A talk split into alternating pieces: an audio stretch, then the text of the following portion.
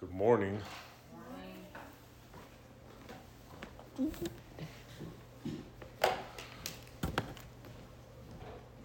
Some announcements. We're not feeding the homeless this Wednesday because it's the last Wednesday of the month, but we'll start again this first Wednesday in October.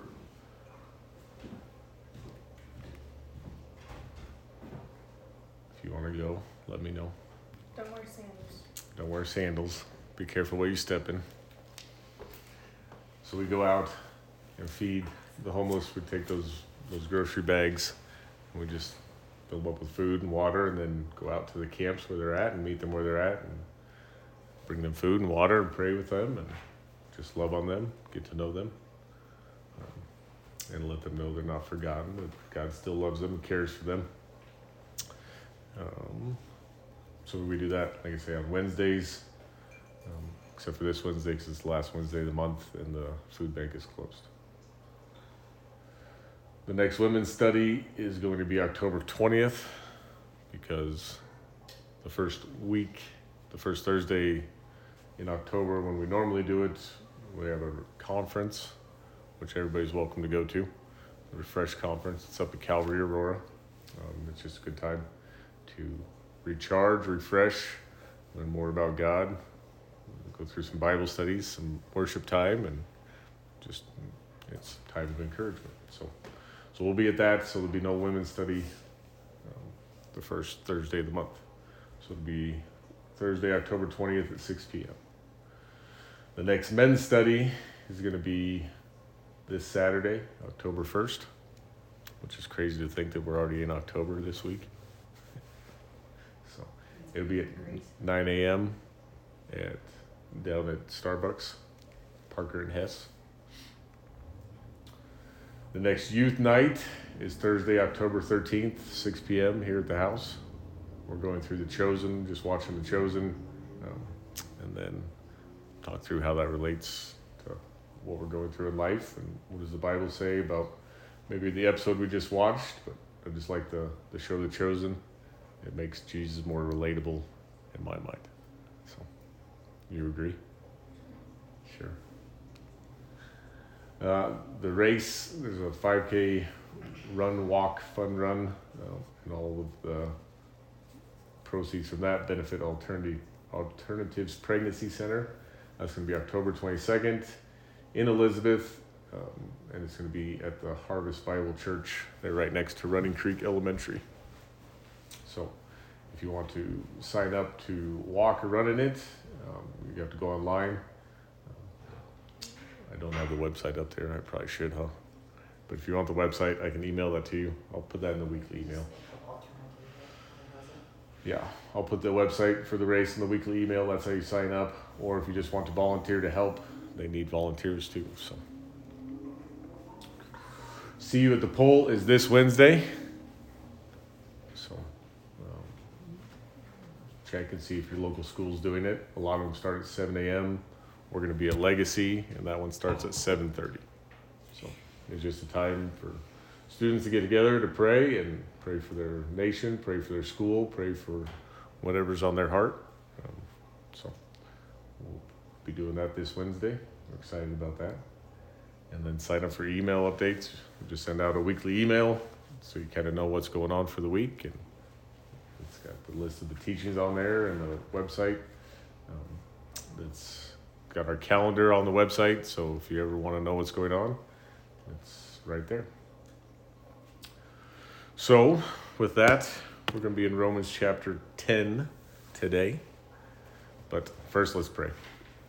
Dear Father, I just thank you for this day. I thank you to be able to come together to worship you, to learn more about who you are, about your love for us, about um, your kindness, your mercy, your grace. That you are, are always for us, that you, love us so much, you sent your Son to take our place, the place that we couldn't take. And we're going to learn more about that today. And just thank you for, for this book, the book of Romans, that you, you give us this foundation of what it means to be a Christian, of who you are, of who Jesus is, of how that relates in our lives. I just ask that your words be spoken today, that you would speak to our hearts, that you would draw us closer to you, that it would be your words, not mine. and just ask that you would meet each one of us right where we're at. You know our thoughts, you know our desires, you know what we're going through. That you would come alongside us, that you would encourage us, that you would comfort us, that you would um, just show us your love. And we would hear that through your words today. It's in Jesus' name I pray. Amen. So we'll be in Romans chapter 10, and I think we'll get through the whole chapter in one sitting, which is kind of exciting. So, Romans chapter 10, starting in verse 1. So, when we finished up last week in Romans 9, Paul was talking about the Jews, um, God's chosen people, and we looked at that, and that um, God chose them not because they were anything special, but God chose them just because He chose them, and because His power and His might could be best seen through them and what their job was was their job was to point the whole world to Jesus, to show the world who Jesus was.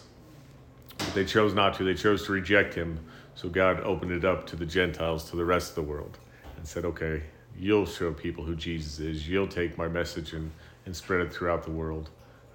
But we'll learn today that, that it's not just people that spread God's message; that God is spreading His own message, and we'll get to see that but Paul still has this heart for the for the Jewish people, and, and, we're about to read that, and and we're to have a heart for them too. These are God's chosen people. The nation of Israel is is God's chosen people. Um, no other nation has been persecuted like they have, um, and still maintained their their religion, their language, their um, their ethnicity, who they are. No other people group has been spread um, persecuted and spread across the world like they have and still maintained all of that.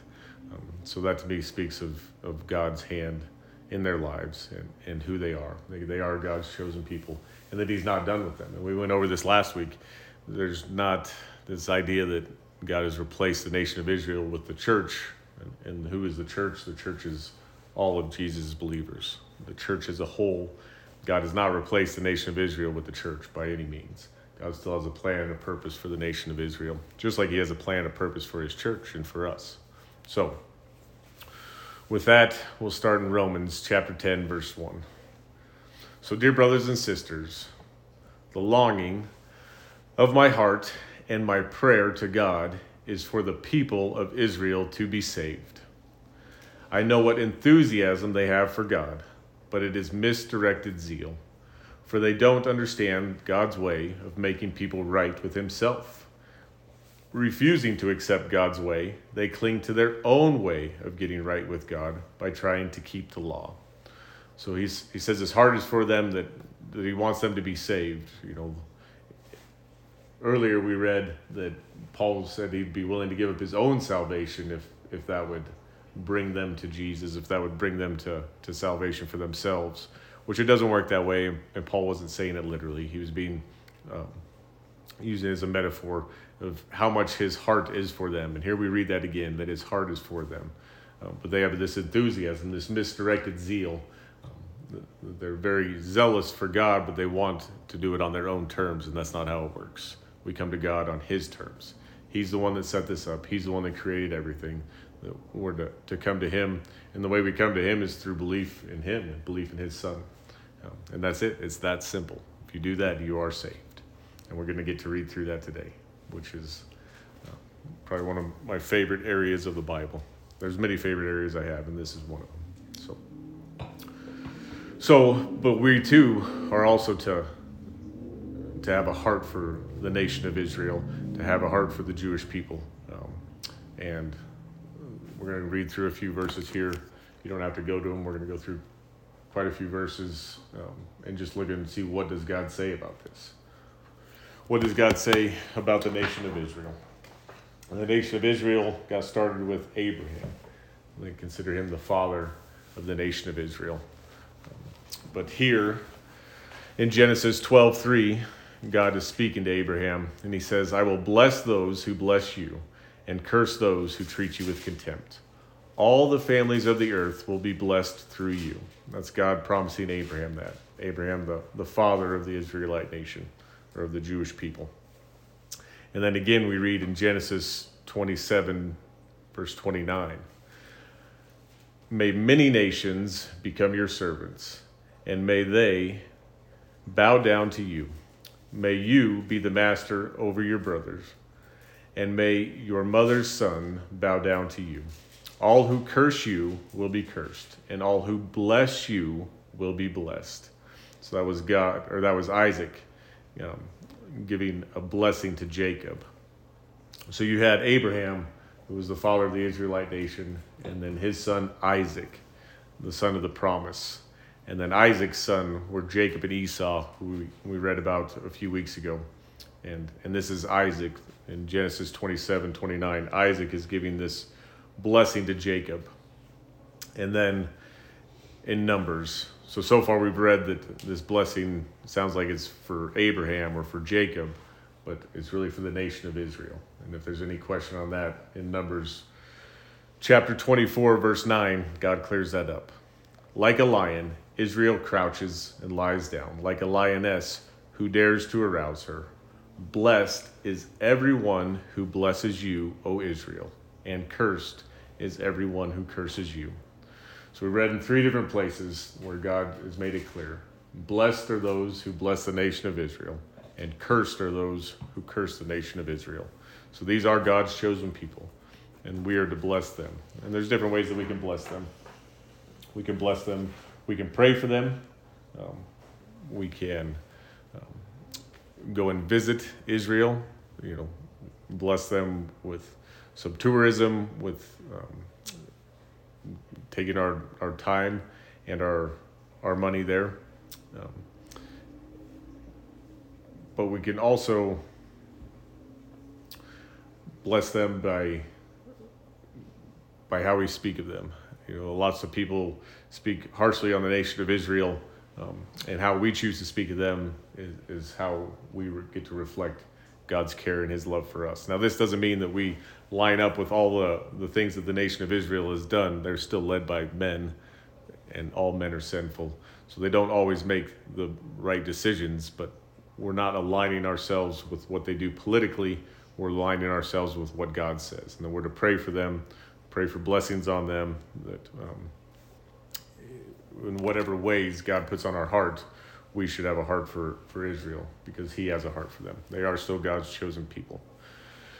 But we read that in Genesis 12:3 we read through that all the families of the earth will be blessed through you. So I want to expand on that one just a little bit more. And what does that mean? And there's a few other verses that, that make that clear. So Genesis 12:3 where God's speaking to Abraham, I will bless those who bless you and curse those who treat you with contempt. All the families on earth will be blessed through you. We read that again in Genesis chapter 22, verse 18. Again, God is speaking to Abraham um, that through you, through your descendants, all the nation of the earth will be blessed, all because you have obeyed me. Um, this is when Abraham was willing to sacrifice his son Isaac, right? And God provides another sacrifice, provides a ram uh, that because of his obedience, all the nations will be blessed.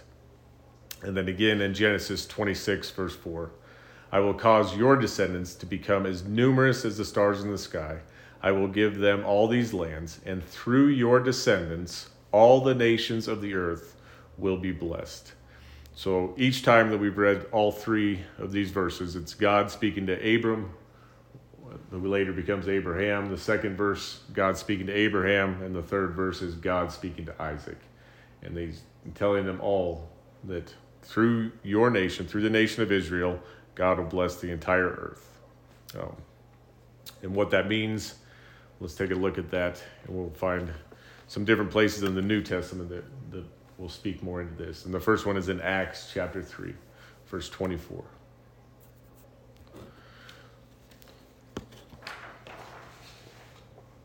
So Acts chapter 3, verse 24.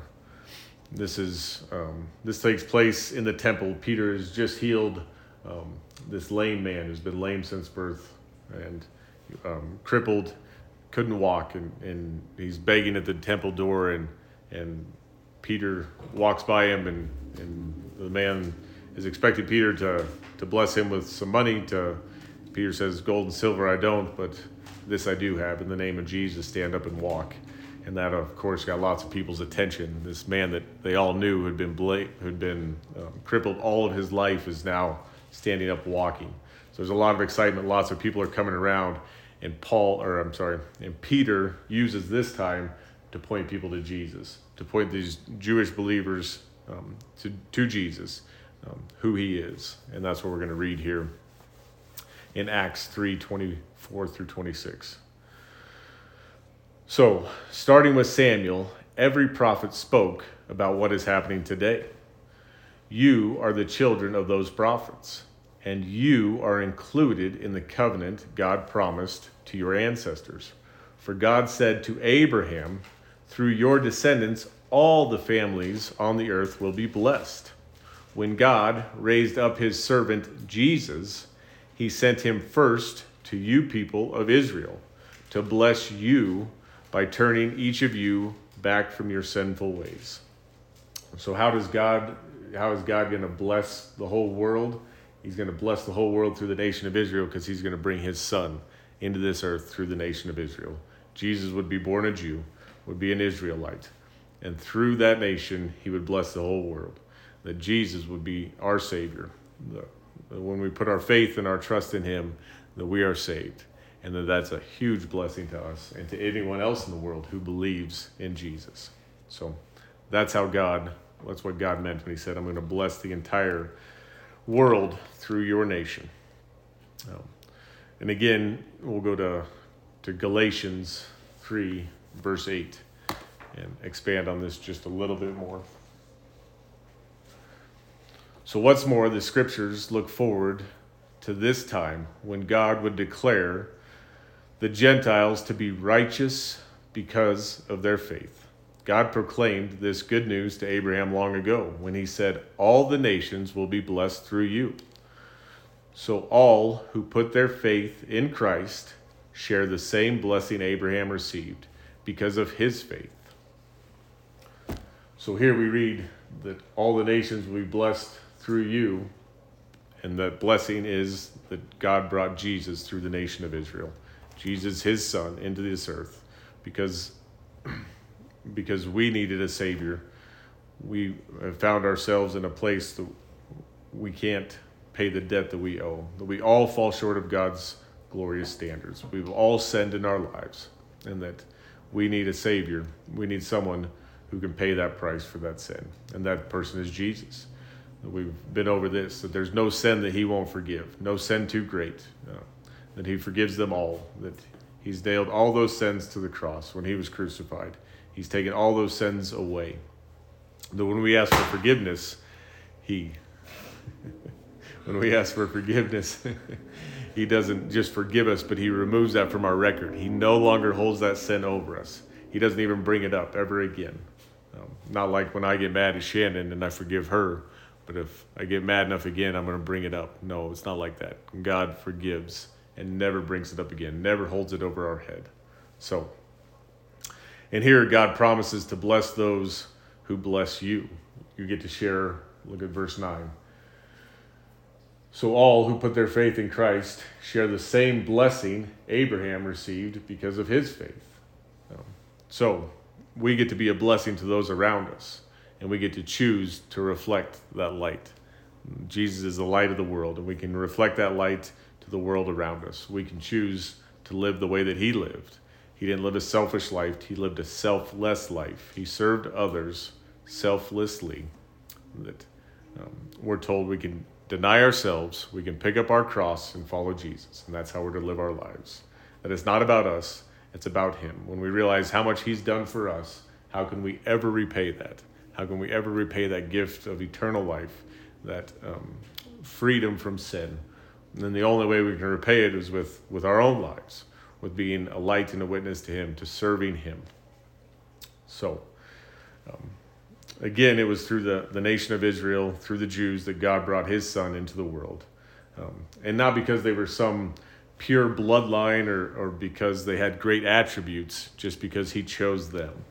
And to expand on that a little bit further, we'll go to Matthew chapter 1, verse 5. So Matthew starts off his gospel account with a genealogy, with a who was the family line of Jesus. And there's two different accounts of this. One is in Matthew, and that's the, the family line of Jesus starting at Abraham, starting with the, the, the founding of the nation of Israel all the way through Joseph. Um, and then in Luke, you have the Jesus account of, of his family line all the way from Adam all the way to his mother, to Mary. So you get to see both the family lines. God gave them both to us. But God also doesn't just give us the highlights, He also gives us the real story, the whole story. Um, and that He would bring His Son through the nation of Israel wasn't because, like I said, they had pure bloodlines or, or any of that nonsense. That's not what God is saying. Or because there were this um, great people with these great attributes. No, that's not why God chose to bring his son in through this nation. And we know this because of this area of scripture right here. So when we're reading through fam- Jesus' family tree, we'll get to here in verse 5, we read that Salmon was the father of Boaz, whose mother was Rahab. So that's interesting because Rahab was a prostitute um, from Jericho, not an Israelite. So not a pure Israel bloodline.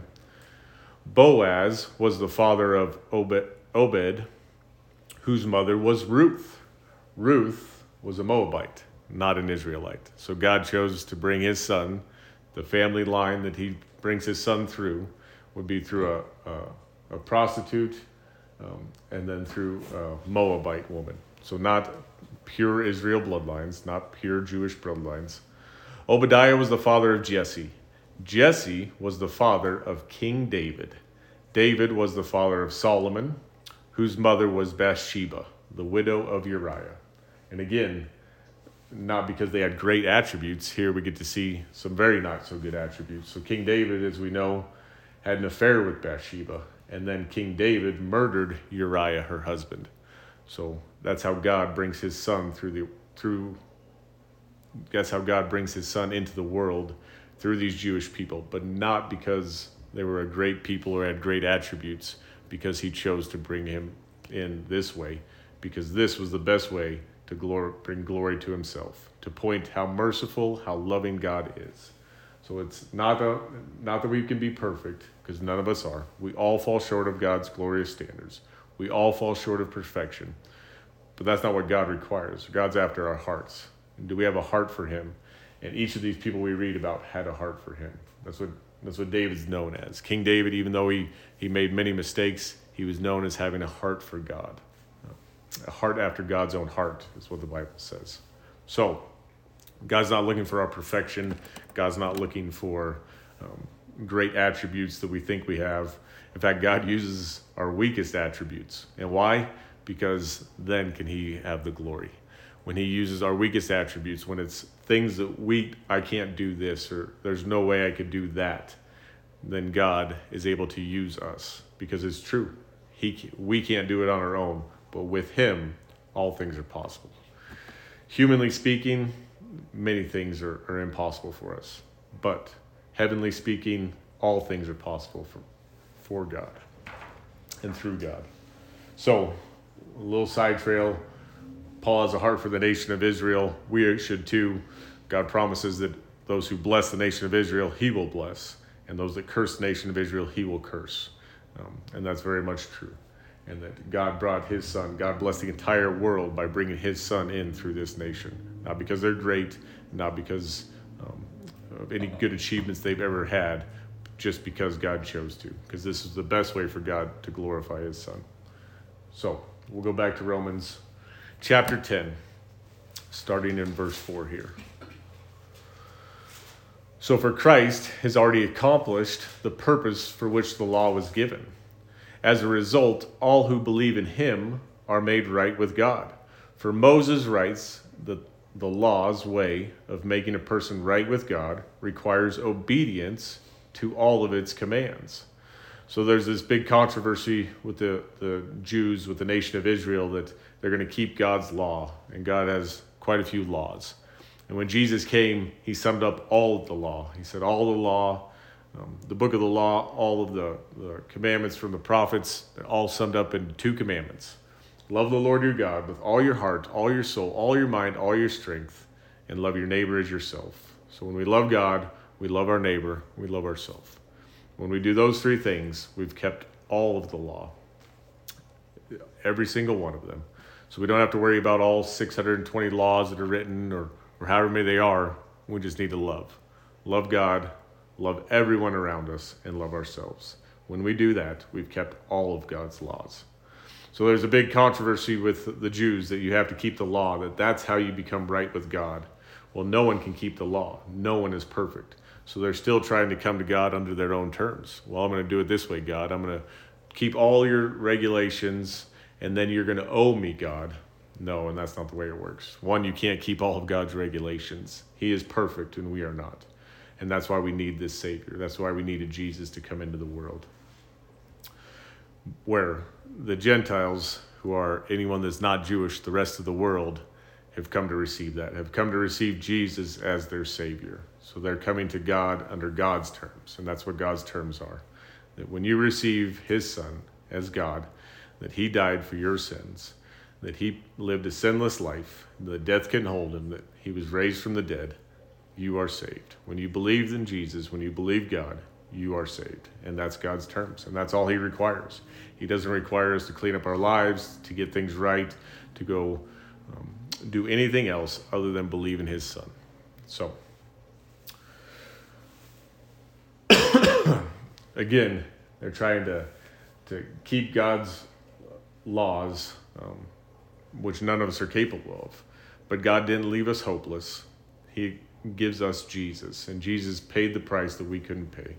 Um, we can't keep the law. We needed Jesus. And God was willing to sacrifice his own son because he loves us that much and he wants a relationship with each one of us. And if you think about that, who would really be willing to sacrifice anything in their lives, let alone themselves or their family, where God sacrificed his own son, his dearly loved son, for our benefit because he loved us that much, because he wants a relationship with each one of us. So we'll continue on Romans chapter 10 verse 6 here. But faith's but faith's way of getting right with God says, don't say in your heart who will go up to heaven to bring Christ down to earth, and don't say who will go down to the place of the dead to bring Christ back to life again. In fact, it says the message is very close at hand. It is on your lips and in your heart. And that message is the very message about faith that we preach. So this is kind of an interesting area of scripture. You know, for me, I kind of wonder, well, what is Paul really saying here? And what he's really quoting is from Deuteronomy chapter 30, verse 10. And in Deuteronomy 30, verse 10, this is where um, Moses is pleading with the people. This is at the end of Moses' life. Moses is the one who um, led the people out of slavery in Egypt, across the Red Sea. They've been wandering in the wilderness. Um, and now Moses at the end of his life, and he's pleading with the people to turn their hearts back to God. And this is, is what we get to read about. And this is what Paul is quoting here. That Paul's quoting what Moses said in Deuteronomy. So we'll take a look at that. Deuteronomy chapter 30, verse 10. The Lord your God will be. Let me start again. The Lord your God will delight in you if you obey his voice and keep the commands and decrees written in this book of instruction, and if you turn to the Lord your God with all your heart and soul. This command I am giving you today is not too difficult for you to understand, and it is not beyond your reach. It is not kept in heaven, so distant that you must ask, Who will go up to heaven and bring it down so we can hear and obey? It is not beyond the sea, so far away that you must ask, Who will cross the sea and bring it to us so we can hear it and obey? No, the message is very close at hand. It is on your lips and in your heart so that you can obey it.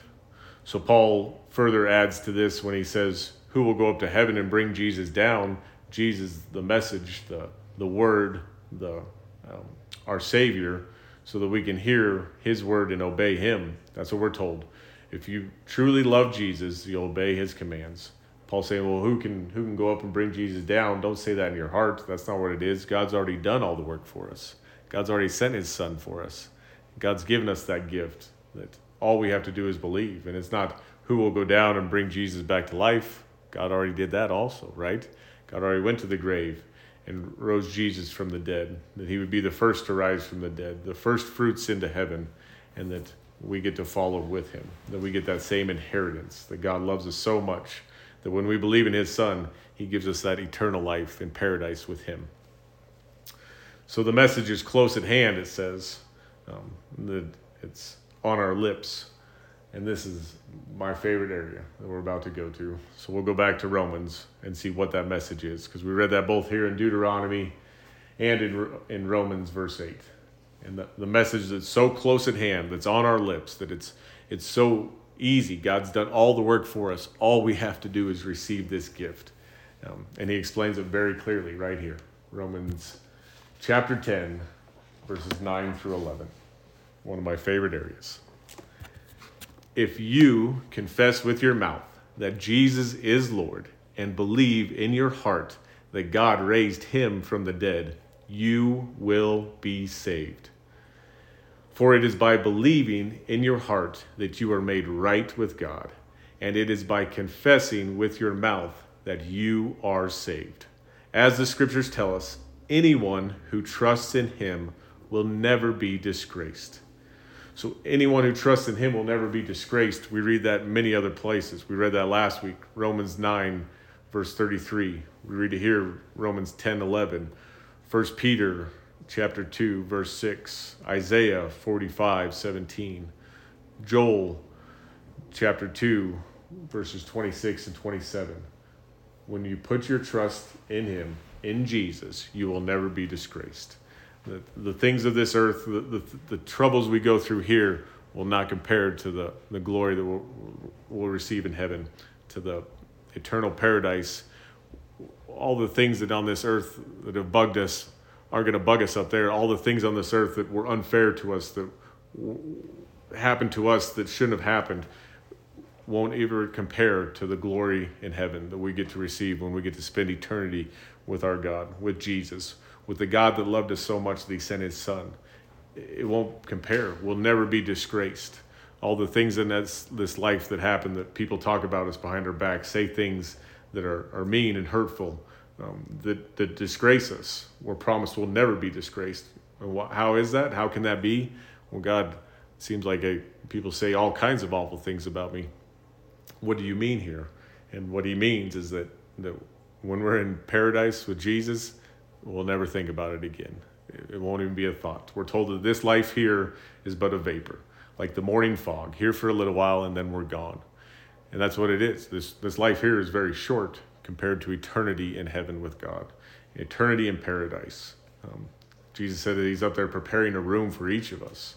And I don't think it's some small room and it's got everything in there that we've ever longed for or loved. He knows us very deeply, He knows our hearts. Um, and He's preparing that place for us right now. He knows who's going to receive Him. That's how He can go and prepare it ahead of time. He knows all. We're told that our God is the God of comfort and you think of, of the, the hard things that people go through in life, the hard times that we've each gone through in life, and that God is able to comfort us. Um, and how that is, how that exactly works, I can't take you to the Bible and explain that. I just believe in faith that God says it in His Word that He's the God of comfort, and I believe Him in His Word, that He will comfort us. And I do see that in other people's lives. People have gone through horribly traumatic things but yet find comfort in Jesus, find comfort in who He is, find comfort in the work that He's doing in their lives. And I can't explain it to you, I can't rationalize it. I just have to trust by faith that God is who He says He is, that He is the God of comfort, He is the God of hope. And His hope is not this keep my fingers crossed. I got a 50 50 shot at this. No, his hope is a guarantee. When we put our hope in him, our trust in him, we will never be disgraced. He will save us, he will bring us into glory with him in heaven. That's a guarantee going to happen. No ifs, ands, or buts. Not a 50 50 shot. That's the God we serve. So, my favorite area of Scripture by far. It just makes it so simple. If you want to be saved, if you want Jesus into your life, ask Him into your life. And there's no perfect words to do that, no right or wrong words. But here it says if you confess with your mouth that Jesus is Lord and believe in your heart that God raised Him from the dead, you will be saved. Period. Another word for saved is rescued. Here, we're in this life, and we all need someone to rescue us we're, we're drowning in the sea and, and we need that, that life preserver, that raft, that someone to come and rescue us. And that person who rescues us is Jesus. And when we believe in him, when we trust in him, we are made right with God. And it's by confessing with our mouth that he is God that we are saved. So, absolutely love that because it's so simple. It's so simple for us to be saved. It's so simple for us to receive him into our lives. He's waiting for us. He's standing there. He loves us. He cares for us. He never will leave us, never abandon us. When we ask Him into our lives, He never walks away. And I absolutely love that. That even in the hard times, um, He never leaves, never abandons. Even when we make mistakes, He doesn't walk away from us. We talked about King David having this affair with Bathsheba and murdering Uriah. Did God ever leave David? No, God still loved David. And God gave him that chance to repent and turn back to Him. And God makes it clear that David never lost his salvation, that nothing can separate God, nothing can separate David from God, nothing can separate us from God when we ask Jesus into our lives, but that we can do things, make mistakes, and God still forgives us. There's no sin he won't forgive. We've been over that. Not one single one. The only sin that's unforgivable is your unbelief in Jesus. That's it. So, we'll continue on here in Romans chapter 10, verse 12. So, Romans 10, verse 12. Jew and Gentile are the same in this respect. They have the same Lord who gives generously to all who call on him. For everyone who calls on the name of the Lord will be saved. Right? Everyone who calls on the name of the Lord will be saved. Everyone who calls on the name of the Lord will be rescued from a certain death. Everyone who calls on the name of the Lord will be considered a child of the one true living God. Everyone who calls on the name of the Lord will share an inheritance with Jesus, with Christ, with the Son of God. Everyone who calls on the name of the Lord will be set free from sin that enslaves them. Everyone who calls on the name of the Lord will have their sins washed away. Everyone who calls on the name of the Lord will have their sins removed from their record. Everyone who calls on the name of the Lord will have eternal life with God, never with the God of never-ending love. And that's what it's all about. It's all about us receiving Jesus, believing him who he says he is. And it's a simple prayer. It's a, a simple thing we just read. And, and anyone can do that. And the, and the prayer is goes along the lines of this God, I believe that you sent your son to die on a cross to take the place for my sins. That you love me that much. And that I want you to come into my life, Jesus. I want to know you more. And when you pray that, you are saved. That's it. It's that simple. We read about the the two men that were crucified with Jesus that day on the cross. And the one mocked him, If you're really the Son of God, save yourself, and while you're at it, save us too. And the other one said, Jesus, when you enter into your kingdom, remember me. And that was his prayer. That was the prayer of salvation. No right words, but he recognized Jesus as God. And he said, When you come into your kingdom, remember me. And what did Jesus tell him? Today you will be with me in paradise. So you can be rest assured that when you ask him into your life, he never leaves you, never abandons you, and that you are saved. You have been rescued from this life here on earth this life of trouble and toil. And it doesn't mean that you won't have troubles um, and trials in life. In fact, we're even promised that, that we'll continue to have those. But God is also the God of peace. And his peace, the peace that Jesus offers, isn't the peace of this world. The peace of this world is this absence of conflict, right? When there's no conflict, then there's peace. No, that's not what Jesus says. Jesus says the peace that he gives is not like the peace of the world.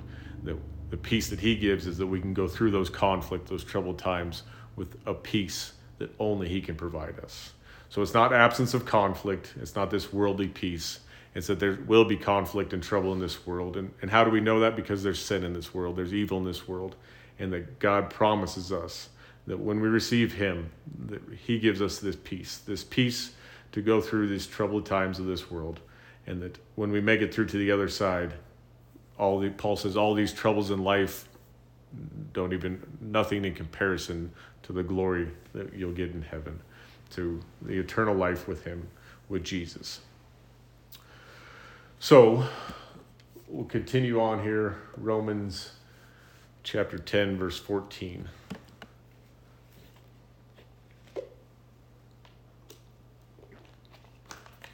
So, all through the book of Romans, Paul's been laying this very firm foundation of who God is, how much He loves us, and all these misconceptions that people have about God. And Paul's been knocking them down one by one.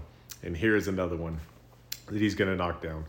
Um, so, Romans chapter 10, verse 14. But how can they call on him, Jesus, to save them unless they believe in him? And how can they believe in him if they have never heard about him? And how can they hear about him unless someone tells them?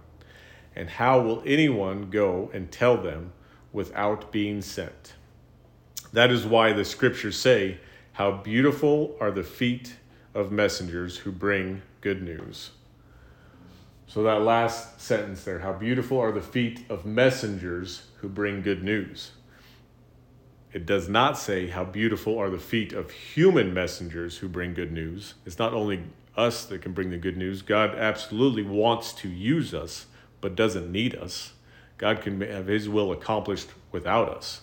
But the amazing thing is that He wants to use us and that we can choose to be used by God. And we can be those messengers. We can share the good news, this work that Jesus has done in our lives with those around us. We can be that light and that witness.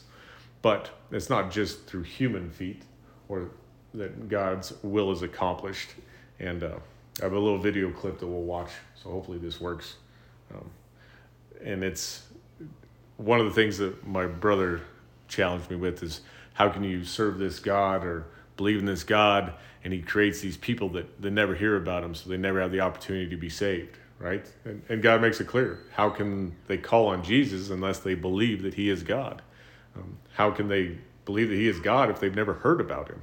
And how can they hear about him if someone never tells them, right? So, so we read that up there, and all that is absolutely true, but it's not up to human understanding of how this works.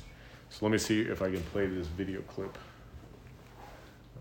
So this is a, a political analyst. This is not a, a pastor or, or religious leader by any means. A political analyst that's giving a, a news report. And we'll just catch the very end of this news report here.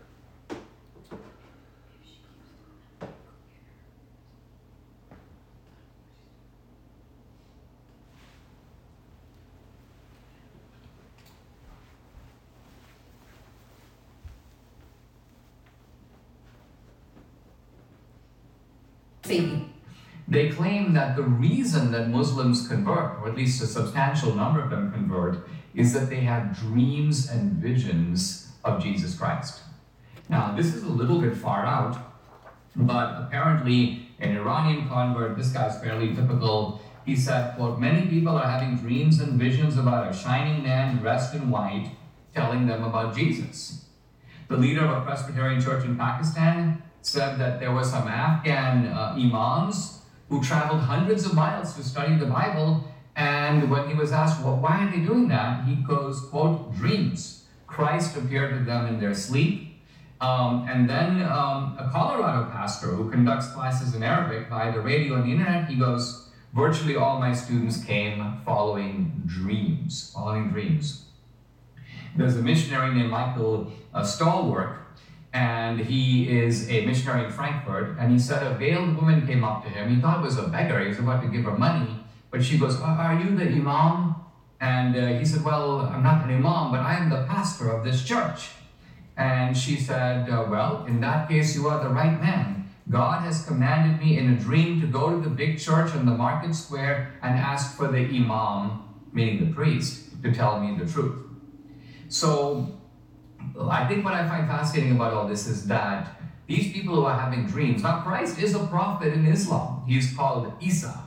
But interestingly, in these dreams, these Muslims are getting the clear idea that it's not Isa, uh, that it's in fact the Christian Christ that they need to be following and following through the mechanism of the Christian Bible and the Christian church. It's a little bit hard to know what to make about this, but I think it's thrilling for us as Christians to see that Muslims, who are the hardest people in the world to convert, Muslim Islam hasn't really lost the force of its original uh, revelation. I don't entirely know what to make about these strange visitations and dreams, but they seem to be real enough to the people who have them to suggest at least the possibility that God is doing some remarkable work in the world through Muslims, pointing them to Christianity.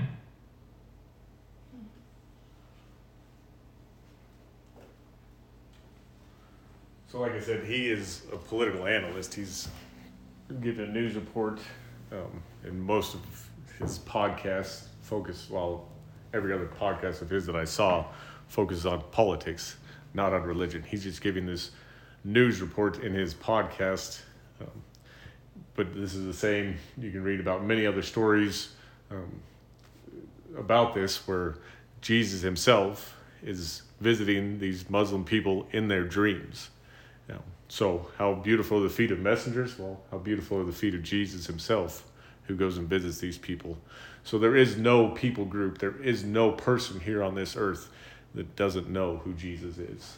Um, and even if there's no human feet that went to them, then God Himself has revealed Himself to them.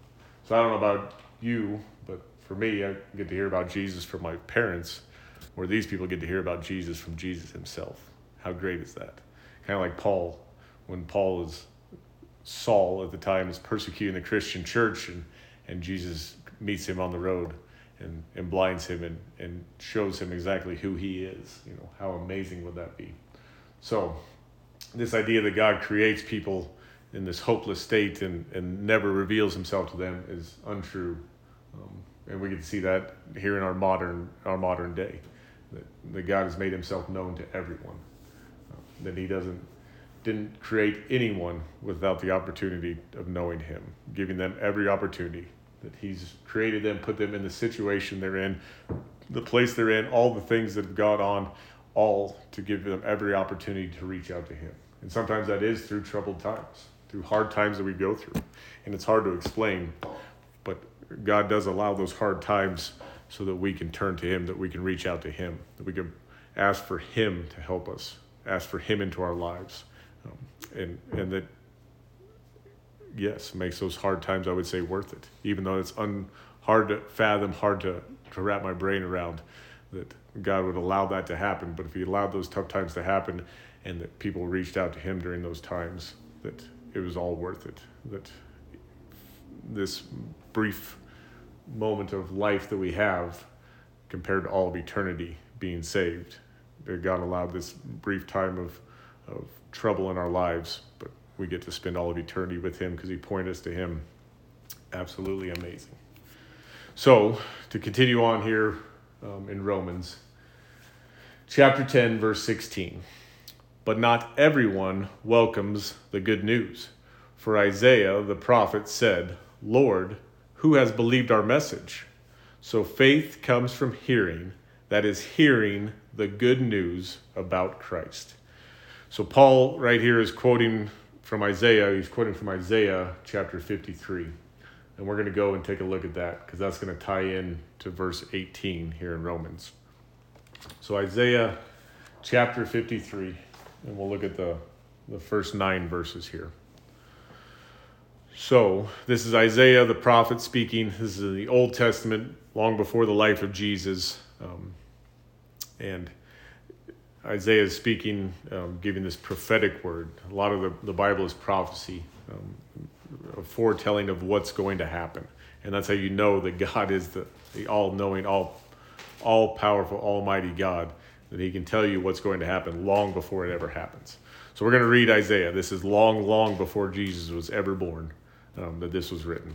And you'll have to decide for yourself of who this is speaking about. So, Isaiah chapter 53, starting in verse 1. Who has believed our message? To whom the Lord reveals revealed his powerful arm. My servant grew up in the Lord's presence like a tender green shoot, like a root in dry ground. There was nothing beautiful or majestic about his appearance, nothing to attract us to him. He was despised and rejected, a man of sorrows, antiquated with the deepest grief. We turned our backs on him and looked the other way. He was despised, and we did not care. Yet it was our weakness he carried, it was our sorrows that weighed him down. And we thought his own troubles were a punishment from God, a punishment for his own sins.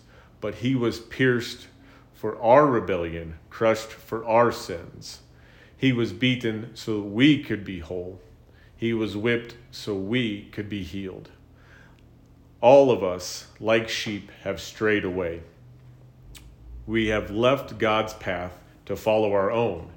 Yet the Lord laid on him the sins for us all. He was oppressed and treated harshly, yet he never said a word. He was led like a lamb to the slaughter, and as a sheep is silent before the shears, he did not open his mouth unjustly condemned, he was led away. No one cared that he died without descendants, that his life was cut short in midstream. But he was struck down for the rebellion of my people. He had done no wrong and had never deceived anyone, but he was buried like a criminal. He was put in a rich man's grave. So, reading through that, I think it's pretty obvious who the prophet Isaiah is speaking about. He's speaking about Jesus. You can see all throughout that that he's pointing to Jesus. Um, this is a perfect description of Jesus and what was going to happen to him. Um, but the Jews are, and the Jews know this area of Scripture very well. They know the book of Isaiah very well. That, um, but they're no different than we are today. People today will pick and choose which part of the Bible they want to believe. Well, I'll believe this, but I don't know about that. You know, and that's what the Jews are doing. So here, instead of believing this area of Scripture of what their Messiah would look like, they want to, to believe the area of Scripture that talks about a conquering king. But they don't want to realize that he's going to come twice. He's going to come once as a, as a sheep led to the slaughter, as a sacrifice for our sins, and then again, the second time as a conquering king. And there's no doubt about it, Jesus is coming again and he will be that conquering king.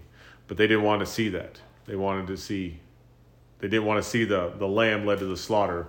They wanted to see this conquering king. They took one verse and made a doctrine out of it. And we've been over this. That's so dangerous. You take one verse of the Bible and you make this doctrine. This this is how it is. This is what God's saying.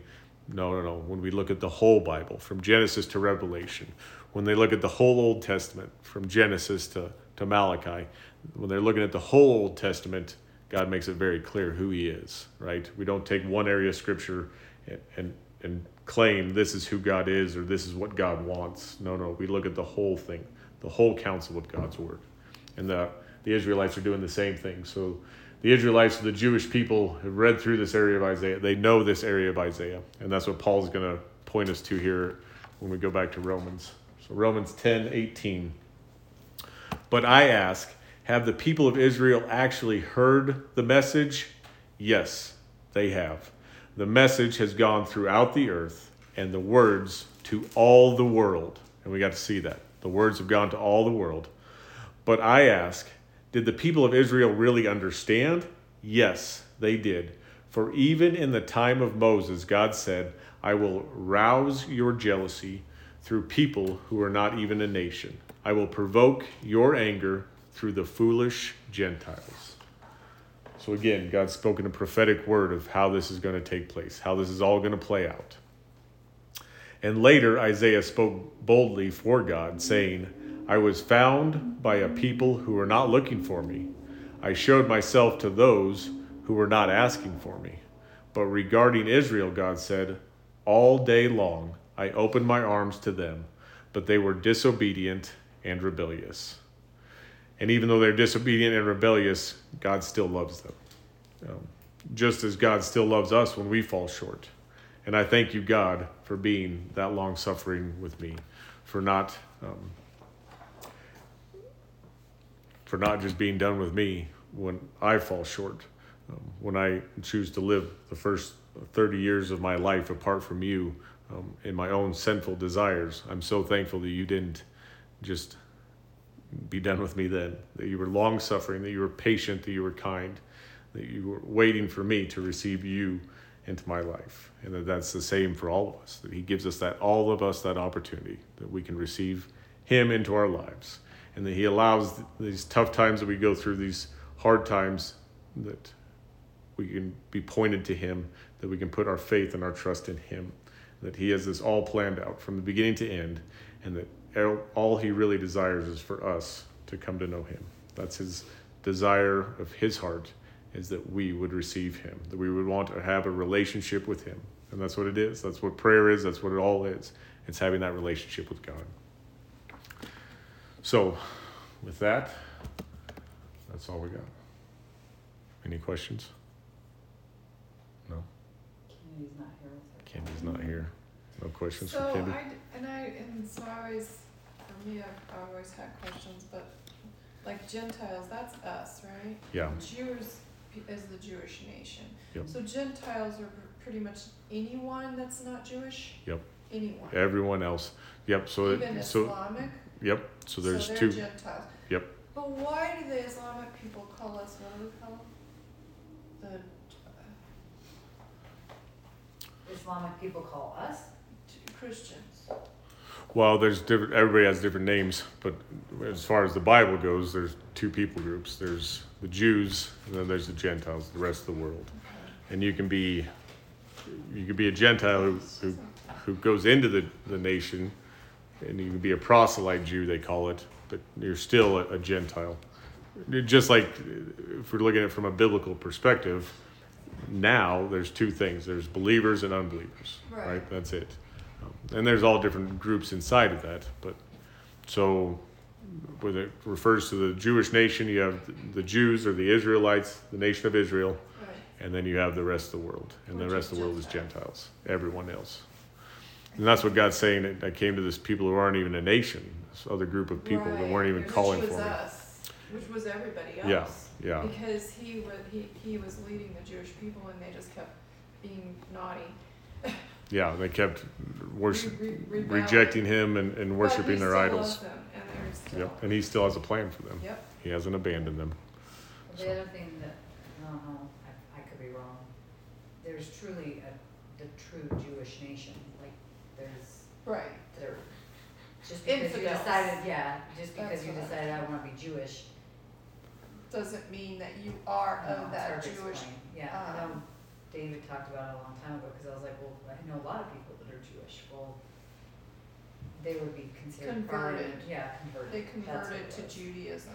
Am I saying And they, that right? they're But even Judaism but even then, religion. that's a religion. That's so a that's religion. a, a proselyte Jew, but They- they're still that's- from this content considered right. a Gentile. So they converted to Judaism. So they're still Gentile, Yeah. Right, just like you would say I converted to Catholicism, cause I have a Yeah. client, right? yeah, this is referring not necessarily to a religion. This is referring to Or the to nation their of Israel, nation. to the Yeah, yeah. their Israel bloodlines. nation. which aren't a pure, perfect bloodline. We got to see that So God that is- brought other people in. Yeah, I was thinking of the word infidel. infidel. Yeah. Because there are Yes. things, because we're gonna have to get out of here. Okay, Sorry.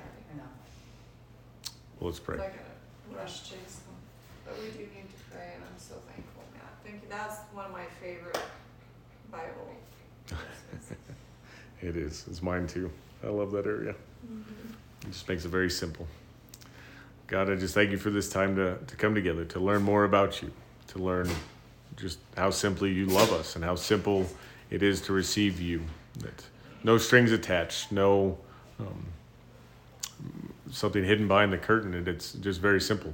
Jesus when we ask you into our lives, you come in and you never leave. And when we ask you into our lives, we're saved. We're rescued from this, this life that we have here, this hopeless life that we seem to live. That you give us hope, that you give us comfort, that you give us peace. Um, and that your way of doing things is the opposite of the world. And I'm thankful for that. I'm thankful for this world not being how life is. Life with you is, is the opposite. And I, I'm thankful for the ways you lead us, the ways you guide us, the ways you provide for us. I just ask you would give each one of us an opportunity to be a light and a witness to you, that we could be this light um, in a dark world, that we could reflect your light. That you love us that much that you would allow us that opportunity. Not that you need us, but you allow us to be used by you. And, and I ask that for each of our lives, that you would help us to be used by you. Draw us closer to you each and every day. Jesus, I thank you for your love, your mercy, your grace. I just ask that you would watch over this community, that you would bless it, um, that you would open many people, many people's eyes and hearts in this community towards you. And there would be many that would turn to you in these days that we're in. That you would watch over um, the leadership of this, of our community, of our state, of our nation. That you would guide them to to you. That they would make the decisions that you want them to make. That you would just open their eyes and their hearts to you. I ask you watch over the, the police departments, the sheriff's departments around us, that you would protect them, protect them physically, but protect them spiritually from all the evil that they see. That you would um, protect them and their families, Lord. Um, don't let the enemy lie to them or deceive them. Open their eyes and their hearts to you. I pray all these things in Jesus' name. Amen. Okay.